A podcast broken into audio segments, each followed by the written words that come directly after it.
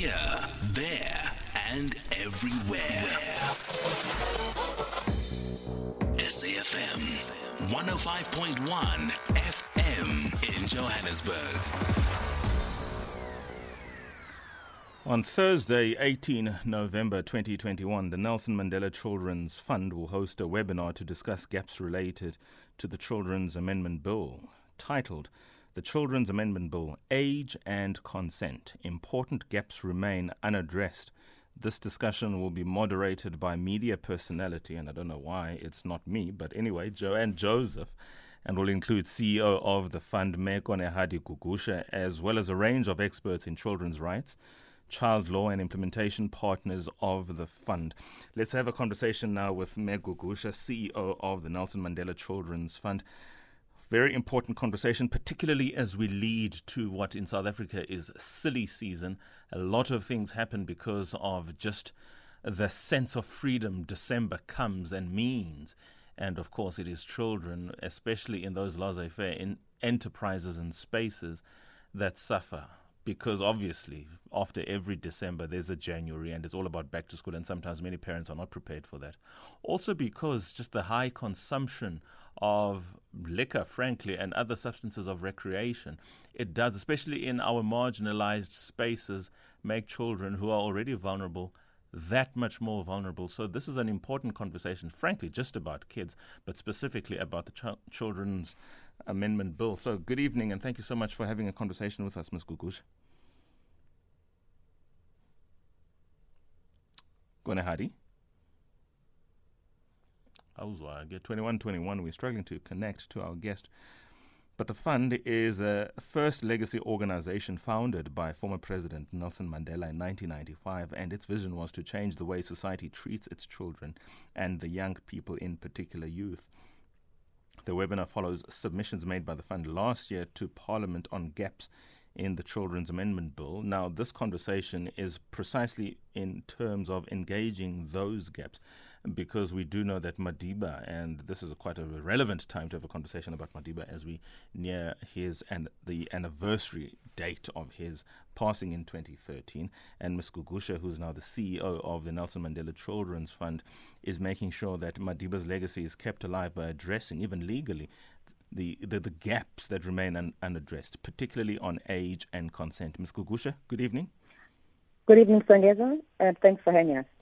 Why is this conversation important? Well, this conversation is important because um, really in the way that we as a country protect our children, uh, we use legislation and policy to lay down the rules that really should apply and should remain as those protections. But what we find as the fund is that uh, there is some fragmentation in legislation, uh, certainly with regards to um, the issue of age in the Constitution, the age of a child is defined as anyone under the age of 18. However, we see that there are certain practices that are allowed uh, through various acts that um, allow certain things to happen with children. And uh, one of the protections that is um, availed in there is this issue of consent. And what we are questioning is whether the quality of this consent uh, is, is good enough and does it uh, provide the right level of protection that children who are already vulnerable need. Could you just elaborate on this consent question? So the consent factor, I mean, I think it, it, it applies across a number of um, a number of um, issues. And uh, some of the issues that we have highlighted uh, are contained in the Children's Act, uh, in Section 12 of the Children's Act, relating to traditional and uh, cultural practices, for example, where uh, there are certain traditional and cultural practices like virginity testing, like initiation and circumcision, that is allowed uh, for children under the age, um, between the age of six, um, 16 and above and um, marriage uh, uh, is, is, also one of them. Um, medical consent is also one of them. And we're saying that, um, you know, the provisions of consent that are in there, when we are speaking to children on the ground, they are not, some of them are not experiencing uh, the protection of consent in the manner that it is envisaged. Some of them are finding themselves either manipulated or bullied into some of these uh, practices. And really, these are the things that we want to raise the voices of children uh, for us to examine and for us to talk about as a society. And I would imagine uppermost in your thoughts as well, in the context of medical consent, would be the conversation about vaccinations for persons under the age of 18. Absolutely. I mean, at the moment, uh, COVID has uh, come with its own complications.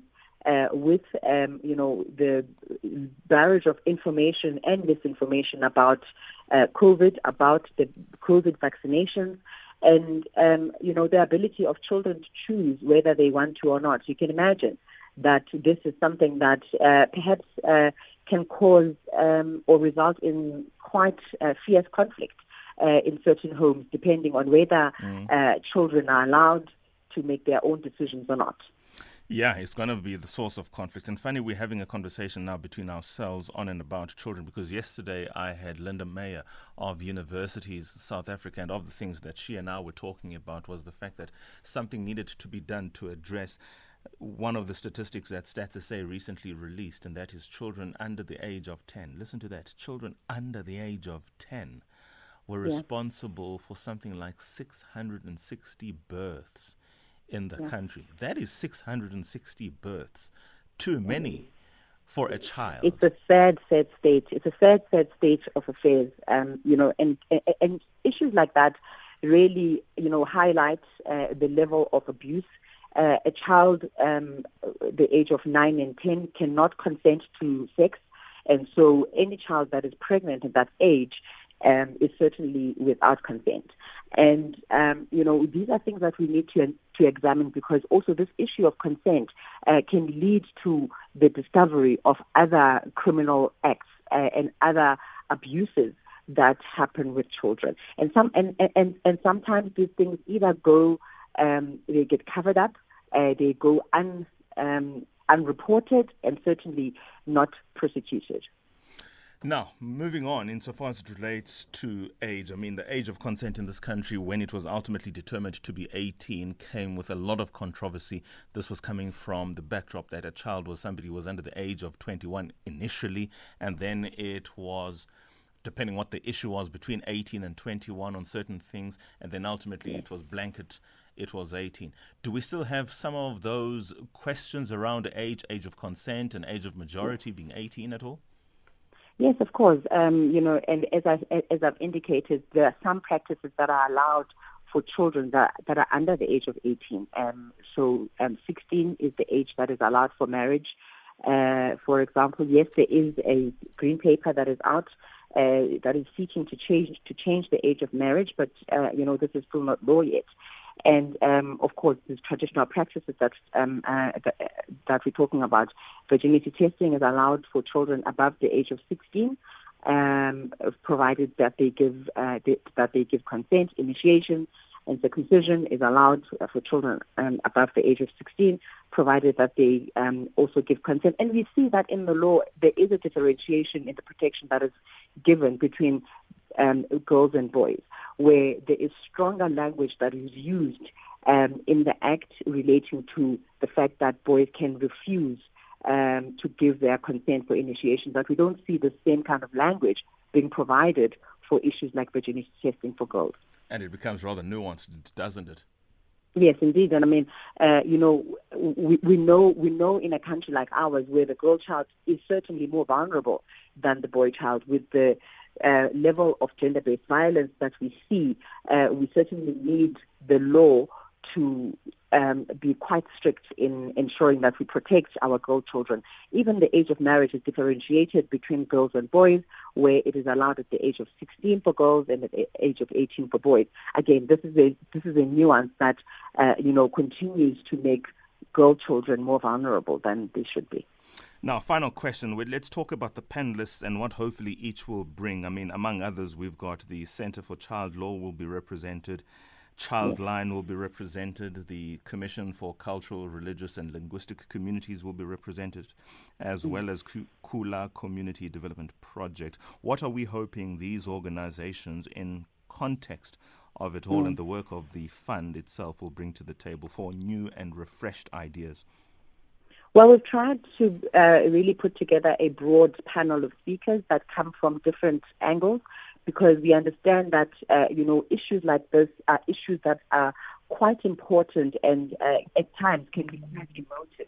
And so we want to represent uh, all sectors of society and all and all manner of thought, but at the same time, we also want to bring out the you know the little nuances. So so whether it is the legal uh, ramifications or it is how children's psyches evolve and how children think, and whether it is something that perhaps could be brought by um, uh, the Kula Development Project with stories from the ground. How are people experiencing uh, some of these things? What is happening uh, with issues of Ukuthwala and things like that, for example? So the, the, the, the panel is broad, and hopefully that will enrich uh, the conversation because the voices will not always be um, containing the same thought.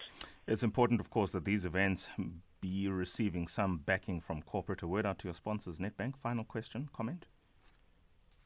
Well, I mean, uh, we remain eternally grateful to Nedbank. Nedbank has been a long-term partner of the Children's Fund, and um, you know, I, I I won't speak for them in terms of why they do this, but um, you know, for us, what we have experienced is certainly that Nedbank is a bank that cares a lot about their impact in society, and they don't only speak about it, but they back it up. And uh, we welcome their partnership, and they certainly continue to be a good friend of the fund.